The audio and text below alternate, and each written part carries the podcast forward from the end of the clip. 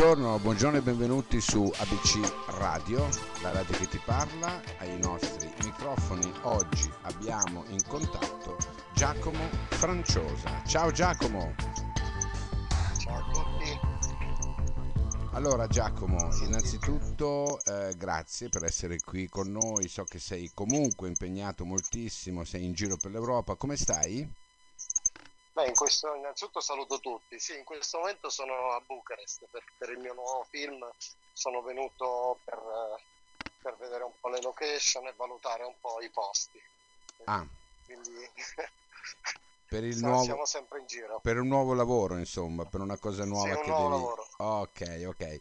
Senti, intanto noi però parliamo di eh, questo film documentario che c'è anche su Amazon, tanto anche, anche se non lo diciamo è uguale lo stesso, ehm, in esclusiva su Amazon Prime Video, il documentario di Padre Amort l'esorcista. Ecco.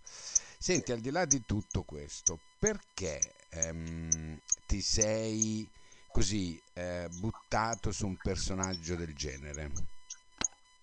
Beh, diciamo che io nei miei progetti sempre, se, vado sempre alla ricerca di personaggi un po' particolari eh, ed Amort eh, era il personaggio doc che, che cercavo, nel senso che un uomo che ha dedicato la sua vita a combattere comunque il male, eh, personaggio tra l'altro interessantissimo, con tante cose da dire e da raccontare, quindi chi meglio di lui, insomma. Certo, certo. Senti, quanto tempo eh, sei stato per mh, concluderlo, diciamo, questo, questo film, possiamo dirlo? Per concluderlo, diciamo che ho avuto la fortuna di avere in un altro mio film il nipote come attore. Di conseguenza, parlando con lui, perché era molto difficile arrivare ad Amort, eh, soprattutto per il Vaticano che impediva un po' tutti, tutti i rapporti con lui. Certo. Invece nel, nel mio, in un altro mio film c'era il nipote, io non sapevo tra l'altro che era il nipote, parlando uscì appunto questa cosa e gli dissi se mi poteva mettere in contatto direttamente con lui. A quel punto ebbi la fortuna e niente, eh, parlando, facemmo il primo appuntamento, gli spiegai un po' il progetto, Amort eh, era contento e da lì iniziò il tutto. Senti, te, quando ti sei trovato di fronte a un uomo di questa personalità, no? cosa, cosa hai recepito all'inizio, subito? Beh, devo dire, all'inizio era un po' inquietante, perché Amort guardarlo veramente era un personaggio strano, poi tra l'altro occupandosi di, di quel tipo di cose eh, potete capire che metteva soggezione, molta soggezione. Poi eh, subito dai primi, dai primi momenti quando ho iniziato col documentario a parlarci, invece mi sono rilassato tantissimo perché era una persona che ti dava, ti faceva stare a suo agio eh, e parlava di queste cose in una maniera così normale che, che tu rimanevi lì a bocca aperta.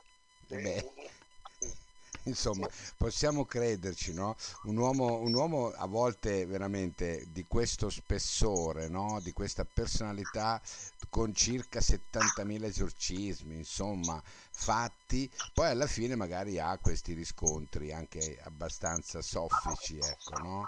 Penso che sia sì. questa la, la, cosa più, più bella che, che, che, una persona possa recepire da una, un personaggio del genere. Senti, eh, naturalmente la tua vita eh, adesso c'è questo, questo, documentario, ma noi sappiamo che innanzitutto tu sei un personaggio molto, molto, come dire, ehm, che va a toccare corde eh, un po' particolari, no? Naturalmente parlo anche del, del film il, il, Ribelle con, ah, sì, su Fabrizio Maria Corona, anche questo documentario incentrato su questo personaggio che fa ancora oggi continuamente discutere. Cosa, come, come anche questo documentario, come l'hai vissuto? Eh, questo, questo, progetto è un progetto che, che, ha tanti anni, diciamo un po' all'inizio di Fabrizio Corona. Eh, io conoscendolo eh, volevo scoprire un po' chi c'era dietro questa maschera, chi c'era dietro questo personaggio, perché tutti hanno sempre visto Fabrizio Corona come il bad boy, il cattivo, però non è così, perché alla fine quando poi vai a, a starci insieme, vivere la sua giornata, capire un po' quello che, che è la sua vita, scopri tutt'altro, scopri un personaggio totalmente diverso. E oggi infatti a distanza di anni si vede che con le sue debilità, con le sue debolezze, con le sue problematiche, è una persona, un ragazzo normalissimo che secondo me, un mio parere, eh, secondo certo, me no, no, è, stato no, certo. molto, è stato molto attaccato. E lui all'inizio ovviamente ha sbagliato, ma sono stati sbagli da, da ragazzone, non, si pensava di essere invincibile, perché se poi andiamo a vedere tutta la sua vita, la sua storia, i capi di accusa e quant'altro, sinceramente possono essere non smontati, ma sono tutte cose fatte eh, da ragazzone, tipo da, dai soldi falsi, eh, dal, dal ricatto a Trezeguet, ma uno non fa un ricatto facendogli una fattura di vendita di telefono. No, ma lui, siamo, lui ha... siamo, concordi veramente, guarda, siamo convinti che ci sia stato un, accattime, un accattimento particolare nei suoi confronti e questo lo si può dedurre anche da tante situazioni, insomma, ecco. E, um, un'altra cosa volevo chiederti, che rapporto avevi con tuo zio? Allora, io, sono stato, io sono stato con mio zio, l'ho vissuto quando ero piccolo mio padre era in giro, mio padre era un imprenditore edile, tra l'altro importante, eh, lavorava, lavorava insomma sempre in giro per il mondo e io i miei rapporti con mio zio sono stato da ragazzo, lui voleva che facessi, entrassi nel mondo dello spettacolo, eh, molto particolare mio zio perché era una persona come tutti gli artisti, eh, un ribelle, lui era il vero ribelle, non Fabrizio Corona. E quindi eh, ho vissuto un po' la, la, la, sua vita americana, la sua vita d'artista e poi mio padre ha ritenuto opportuno di dire aspetta un attimo, lascia stare un po' tuo zio che è un pazzo e, e mi ha diciamo poi non è che ho perso i contatti però io mi sono spostato dall'America sono, eh, sono tornato in Italia con i miei genitori poi ci sentivamo eh, però mio zio era veramente una persona molto speciale, una persona che aveva i suoi lati, diciamo, oscuri, da, vabbè, da grande artista che era.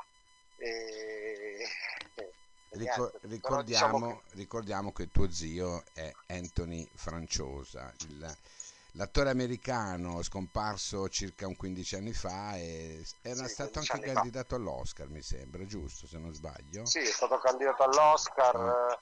eh, diverse volte, però anche lui come ripeto era, era abbastanza ribelle, immaginati che eh, il successo è un fatto in via, che poi è una cosa molto strana perché sai che i paparazzi, il primo paparazzo in Italia era Tazio Secchiaroli eh, che poi da lì nasce il primo scoop, il primo paparazzo, da un fatto che successe in via Veneto, che lui, appunto Tazio Seccheroli, fece una foto a un attore americano che si baciava con la Garbo. E questo attore americano, quando vide che questo fotografo lo stava fotografando, lo picchiò. E questo attore era mio ecco. zio. Ecco, ecco, vedi. Quindi a distanza di anni il nipote è andato a fare un, un docufilm su diciamo il capo dei paparazzi. Ecco, vedi, vedi a volte come si chiude il cerchio, no? Tante volte. Sì, sì, sì, Senti, a me incuriosisce un progetto che tu hai ancora fermo. Io so che hai acquisito i diritti cinematografici del, di questo libro, no? Avevo sei anni e mezzo. Eh, sei anni e mezzo. Ed è fermo. È fermo per, per quali problemi? Se li vuoi allora, dire. Avevo sei anni e mezzo eh, sì, Mauro Di Maggio, questo ragazzo che purtroppo subisce questa violenza appunto da quando aveva sei anni. Eh, compriamo il libro, ci interessava la storia, tuttora ci interessa, però poi siamo andati, tra l'altro lì c'era anche una collaborazione con la Caramella Buona, eh, che è una delle istituzioni più importanti a livello italiano, che sono, diciamo, stando con loro, sono entrato un po' nella cosa, ho vissuto quelle che sono le problematiche dei bambini. Eh. Ad un certo punto mi sono trovato innanzi a tante problematiche, un tasto talmente, talmente delicato che deve essere affrontato con il dovuto rispetto e con, con i dovuti tempi, mm. soprattutto perché di pedofili ce ne sono molti di più di quelli che pensiamo. Eh, lo so, lo so, questo Purtroppo è un così. tasto dolente, è vero. Senti, sì, poi un'altra sì. cosa che mi incuriosisce è, um, hai, hai, realizzato un documentario su una cantante italiana che spesso e volentieri è stata dimenticata, Gerardina Trovato. Sì, anche Gerardina come come tutti i miei prodotti, quando si trattano dei personaggi particolari, anche dei personaggi, come, come detto prima, dimenticati, eh, essendo particolari, poi è anche particolare poter lavorare con loro. Eh, Gerardina abbiamo, abbiamo, iniziato a fare il documentario, abbiamo fatto tutte le riprese, eh, era anche tra l'altro in fase di montaggio, però purtroppo, e dico purtroppo perché io sono un fan di Gerardina, purtroppo Gerardina ha avuto dei grossi problemi è anche stata tra l'altro avvicinata e gestita da personaggi eh, diciamo non tanto chiari e limpidi che, che, hanno sempre messo i bastoni fra le ruote mm. utilizzando Gerardina in un momento comunque della sua vita particolare dove eh, hanno diciamo eh, usato la sua fragilità e gestita un po' a modo loro quindi a certo. quel punto anche noi, purtroppo quando si fanno prodotti così si, si, sta, si sta appunto a contatto con persone, è sempre molto complicato, bisogna sempre molto stare attenti e molte volte sì, la, soprattutto la mia scelta personale è quella di abbandonare un progetto anche dopo aver investito dei danari e del tempo, abbandonare un progetto per il bene del, dell'artista o comunque del, del personaggio scelto. Eh, certo. Sono scelte non, non, economicamente parlando non eh, buone, però io mi sento a, a posto con la mia coscienza perché non voglio lungi a me rovinare oppure eh, far uscire delle cose su un personaggio. Io non faccio, io non sono un giudice, nei miei documentari quello che si vince sempre lascio al pubblico la, la decisione o comunque l'interpretazione del, del, prodotto stesso. Io non giudico mai nessuno. Un, nei miei documentari faccio un po' un giornalismo con la telecamera. Ecco. Io quello che faccio è, è, mostrare il personaggio nella sua vita reale e non quella patinata oppure quella dietro le telecamere. È vero, è vero. Senti, c'è un personaggio che ti ispira? In questo momento ce ne sono diversi di personaggi che mi ispirano. Eh, uno è Putin. Mm? Uno è Putin perché uno è Putin. Sì, sì, no, no. Russo. Ho detto mm, se sempre se, ti rivolgi a personaggi particolarmente forti, insomma, eh? fa parte della tua sì, caratteristica forse. Eh, c'è, c'è, un po', ma anche con il mio film, anche il documentario che feci tra l'altro qui in Romania dove adesso sono, perché sono in aeroporto tra l'altro, e feci Nuzzu Kamataro, questo personaggio, insomma questo bandito della Romania, un eh. personaggio stranissimo che aveva, aveva, dei leoni dentro casa, era veramente un personaggio eh, molto molto particolare.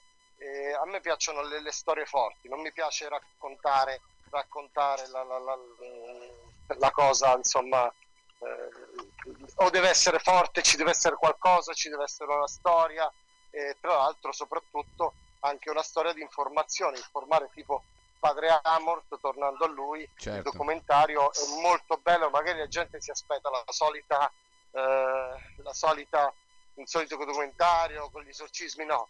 Quello che ho voluto fare con Padre Amort, a, dis- a differenza di altri pro- progetti, oggi parlare di un qualcosa che non riusciamo a toccare, a vedere, è difficilissimo, che se facciamo un documentario sul, sulla natura andiamo a, a, riprendere quindi quello che è la natura e quant'altro.